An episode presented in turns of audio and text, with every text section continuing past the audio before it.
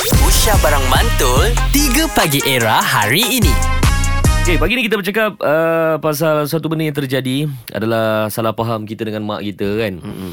Uh, korang pernah ataupun tidak salah faham bergaduh dengan ibu korang?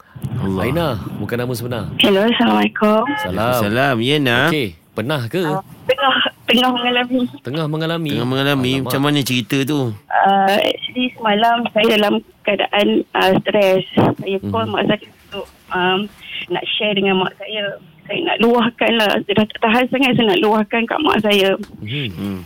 Mak saya dia uh, dia bagi nasihat. Saya bukan dalam keadaan nak menerima semalam. Okey Oh.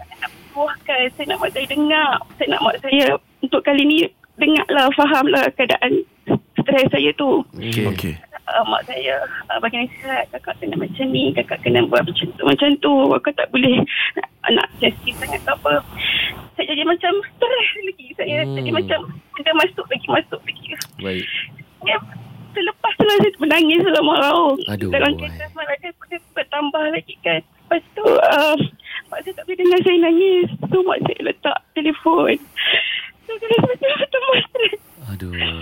Tak apa, tak apa, tak apa. Awak, awak nangis je. Awak nangis, Nangis je Mm-mm. Lepaskan. Awak- Lepaskan apa yang awak rasa tu. Tangisan untuk ibu Sangat berharga Walaupun kan Kalau kita menangis tu Atas dasar kita bersama ibu kan, Dia sangat berharga So luahkan saja Uh, Okey, tak macam boleh ni. pula saya terfikir ke mak saya saya, saya fikir saya tak boleh buat kerja kalau saya tak Faham. keadaan macam ni dengan mak saya Okey, Ah. Aina macam ni Aina. Kalaulah hmm. awak call mak awak ataupun hmm. kalau mak awak depan awak, apa yang awak nak cakap dengan mak awak sekarang ni? Hmm.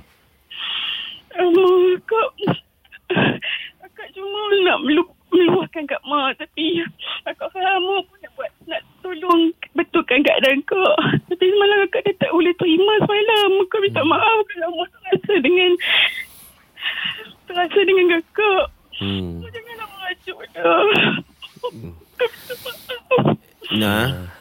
Nah. Apa yang apa yang Nah tengah rasa ni ini ini ustaz aku cakap lah Dan eh hmm. kita rasa salah dengan mak kita kita rasa sedih dengan keadaan kita sekarang ni ini tanda iman. Hmm. Okay. Ha, ada orang dia tak ada orang dia tak peduli pun. Hmm. Dia tak menangis pun Ada rasa orang dia salah tak, dia tak rasa apa-apa pun. Yang dia tahu dia rasa marah aje. Yalah. Ha, Hmm. tapi kita ada rasa sedih, kita ada rasa macam Bersalah kita- bersalah kepada mak kita kan. Ha, tapi macam mana macam mana pun kita kena tahu sebagai seorang anak apa pun yang mak kita cakap, apa pun yang mak kita buat, kita kena terima. Kita kena terima, kita kena redha sebab sayang kita pada mak kerana Allah Taala. Ha, bukan sayang kita pada mak tu sebab kerana dia mak Ya. Keadaan kita, ke bukan ataupun- keadaan ya. ke atau macam mana pun tak. Bila kita menyayangi sesuatu, kita buat sesuatu tu kerana Allah Taala, Allah Akbar. Allah akan memudahkan lagi Dia semalam semalam dia call mak dia dia nak meluahkan. Ah. Ya. Dan dengan harapan mak dia jadi apa Good listener shoulder lah. to cry on Ah, lah. tapi- Hmm. Ah, tapi pada masa mak ni kadang-kadang dia nak anak dia kuat. Ya. Ah, sebab dia tak nak anak dia sakit, anak dia down. Betul. Hmm. Tapi dia menasihati. So macam okey kita faham.